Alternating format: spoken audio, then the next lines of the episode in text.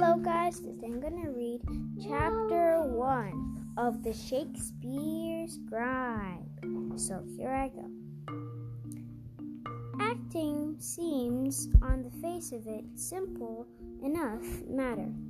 It is, after all, but an elaborate form of lying, pretending to be someone you're not, committing to memory words set down by someone else and passing them off as your own. I was an admirable liar. I had even lied myself into the most successful company of players in London, the Lord Chamberlain's Men. It stood to reason that I would be an admirable actor as well. But I had since discovered that there is more there there is far more to performing than merely mouthing words in lifelike fashion.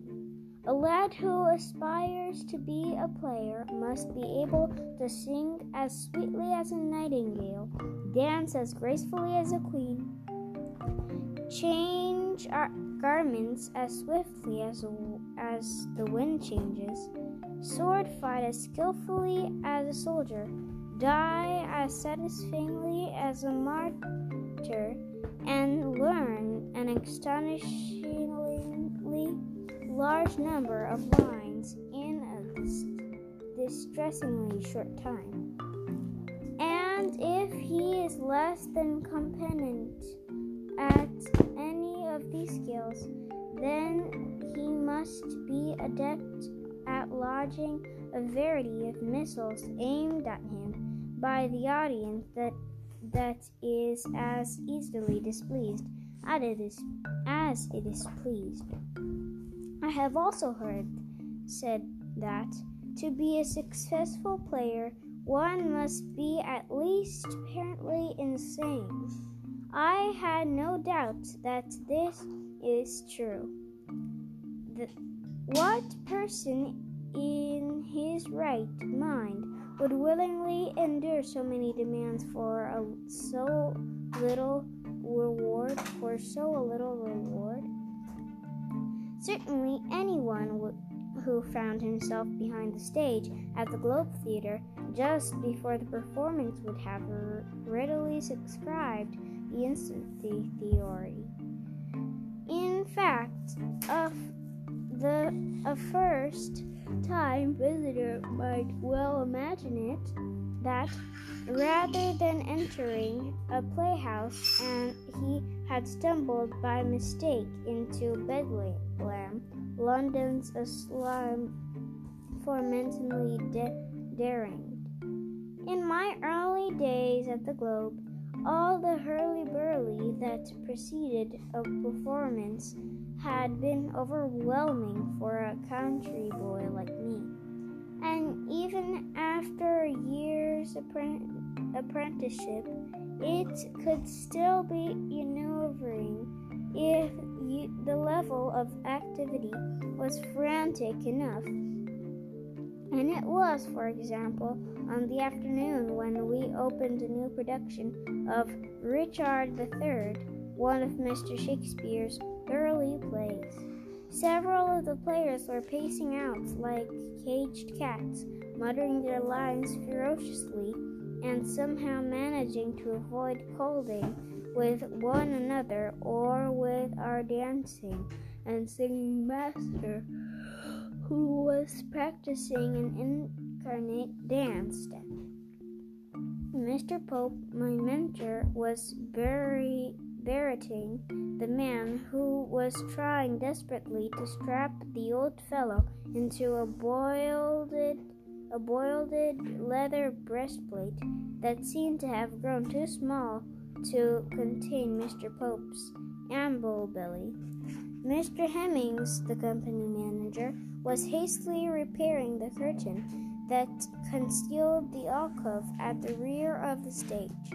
It had been torn nearly from its hooks by our cold footed hired man, Jack, as he struggled to put one of the heavy wooden royal throw, thrones in its proper place. Mean, meanwhile, he and Sam, one of our apprentices, were attempting to wrestle the other throne down the stairs. The throne appeared uh, to be winning. Careful, gentlemen, called Mr. Heminges. Don't damage the arms. Which ones? groaned Sam. Ours or the thrones? And I and my fellow apprentice, the closest companion, Sander Coke, were in the relatively calm reach, reaches of the tearing room, getting into our costumes. The chaos outside did not concern me overly.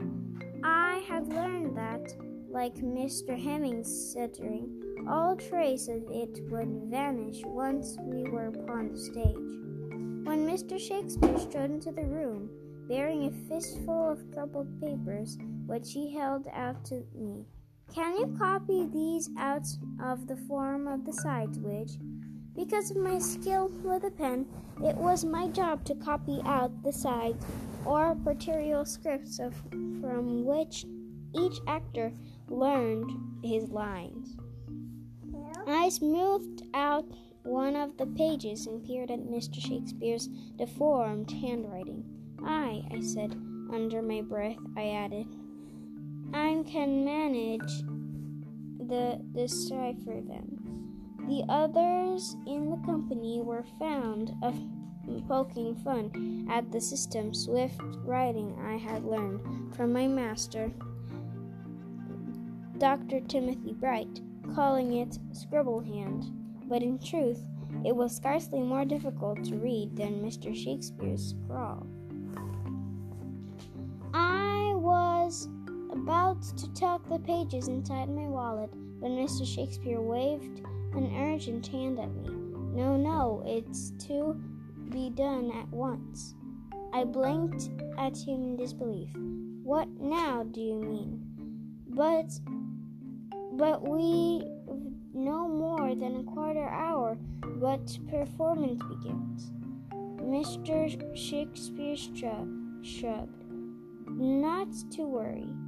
We're not needed until Act 4. Ah, well, I said sarcastically. With that much time at my disposal, I could copy out all the Faerie Queene. By the mom- moment Shakespeare, Mr. Shakespeare was gone, I unfolded the sheets and stared at him, feeling dazed. Does truly expect me to copy all these lines and the actors to con them before the fourth act? He didn't seem to me to be jesting, Sanders said. Did he to you? Nay, I said. I'll have to use Mr. Heminges' desk. I'll come with you to deliver the sides as you complete them. Thanks.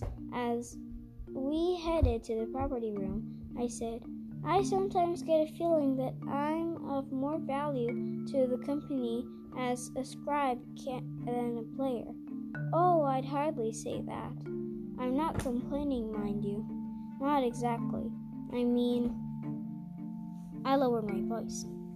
In truth, I'd volunteer to clean out the jakes and haul the contents to the dung heap, and and that's what I it it took to belong to the company. Sander grinned. So do so would I. But let's not make it known, shall we? We've enough to do already. There was no denying that. Our morning was okay occupied with learning the essential skills of a player, our af- afternoons with demonstrating them upon the stage. And and when we were not practicing or performing, we were engaged in some material task cleaning up the yard or the theater, whitewashing the walls, polishing stage armor and weapons. In return for all our work, we received three shillings and a week, Sunday afternoons free, and if we performed well enough, the applause of the audience. It was not easy. It was not an easy life. Yet I would have traded it to, for any other. Part of the attraction, of course, was the performing. Odd as it may seem, there was there is a satisfaction alike unlike than any other in the creating of an um, imaginary world and in predicting to be someone you're not. That it in itself may be the sign of instantity. In the world that large, after all, a white who do- goes about trying to convince others that he is a woman or a fairy or a famous historical personage is ordinarily shut up somewhere safe. But in the opportunity to act before the audience was not only my, only my reason, only reason, or perhaps even my primary one for relishing my position with the Chamberlain's men. I had grown up an orphan, and they were the nearest thing to be family I had ever known, partly mad though they might be. As I set to work copying out the sides, trying to strike a balance between writing speedily and writing legibly, I became aware of a sort of murmuring or rustling coming from the yard of the theater.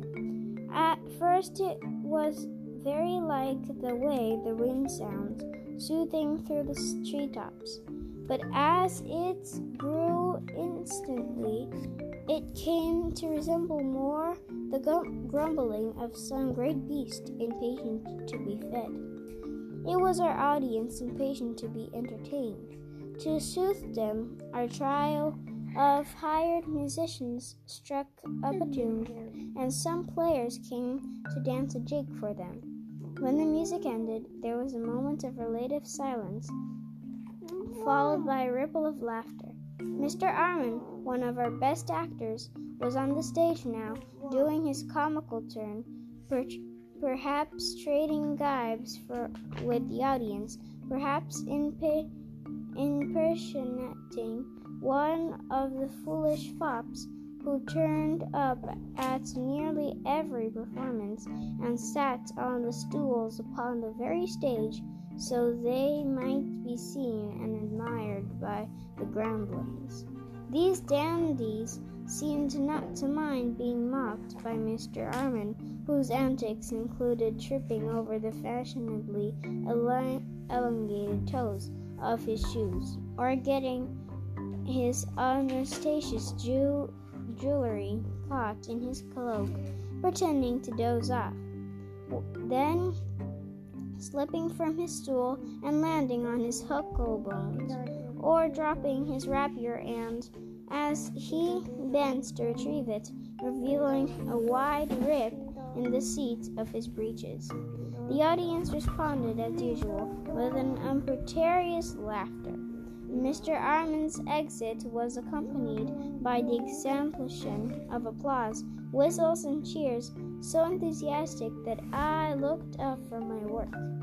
He was capering off the stage, wearing a broad smile that vanished for a moment. He was out of the audience sight, to be replaced by an expression that, while still pleasant enough, was businesslike.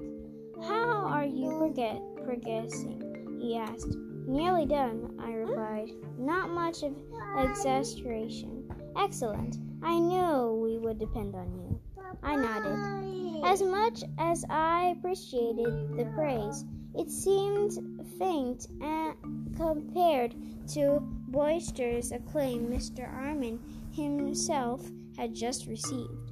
Do you suppose, I said wistfully, that I can ever hope to, uh, for a response like that? Mr. Armin raised his eyebrows as though taken aback by my question. What? An applause? The laughter? Anyone can do that. All it takes is a few pratfalls and a few jests. You want more than that, Widge. You want their silence. You want their tears. And how I wondered did I go about earning that? In my year's of apprenticeship, I had worked as hard as any other player or apprentice, I was sure, and had been awarded ever more substantial parts Maria in Twelfth Night, Rosaline in Love's Labor Lost, Hero in Much Ado About Nothing. But for all my seeming success in my idle moments, of which there were few, I sometimes felt an anxious something worrying at the back of my brain. At first, I could not give a name to it, but I, but in time I recognized it for what uh, it was a lack of confidence in my skills, the nagging feeling that I was an impostor, a sham. Secretly, I suspected that, beneath all the trappings, behind all the grand lines I spoke, I was not the real actor, but only a rootless, freckless orphan acting the part of an actor and I feared that one day someone in the audience or in the company would expose me. It was not an uh, fear. Just in the year I had been in the company, they had dismissed my friend Julia and another apprentice named Nick, who would not be considered a friend. Of course, there had been compelling reasons. Nick had stolen the play script. Julia had the misfortune to be a girl in the profession that admitted only boys and men. Though I had not gotten off to the very good start with the Chamberlain's men, in fact, I had joined them instantly only in order to copy down Hamlet for a rival company. Many transgressions since then have been minor missed cues, forgotten lines, and the like. Still, I did not feel un- entirely secure. If the company did decide they would not do without me, God only knew what would become of me. Aside from my dubious skills as a player and a scribe, I had no means of supporting myself. Even more unpleasant than the prospect of being out on the streets and what the thought of losing the only family I had ever known, being an orphan again. So that was chapter one. Bye, guys. See you later. See you later. See you later. See you. See you later. Bye, guys.